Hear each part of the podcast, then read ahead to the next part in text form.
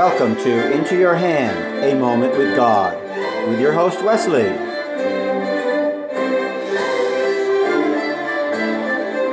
We pray that this is a blessing to you.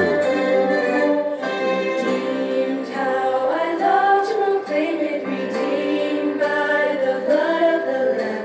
Redeemed through His infinite mercy, His child and forever. I am. Hello.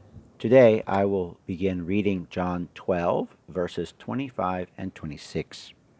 He that loveth his life shall lose it, and he that hateth his life in this world shall keep it unto life eternal.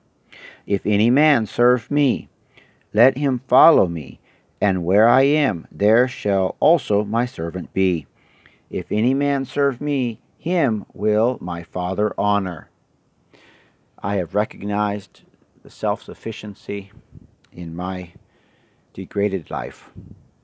I ask God to purify my soul. Uh, may we each love Him more and more each hour. My life is hopeless without Christ in it. Let's seek Christ every day.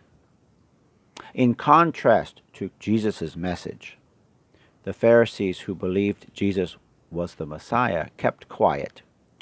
John 12, verse 43 reads, For they loved the praise of men more than the praise of God. Oh, that we would be pra- get and obtain praise from on high. Lord, bring courage into our hearts to stand for you. Let's pray.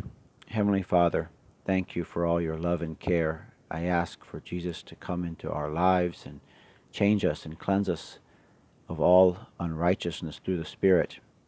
We desperately need to be renewed.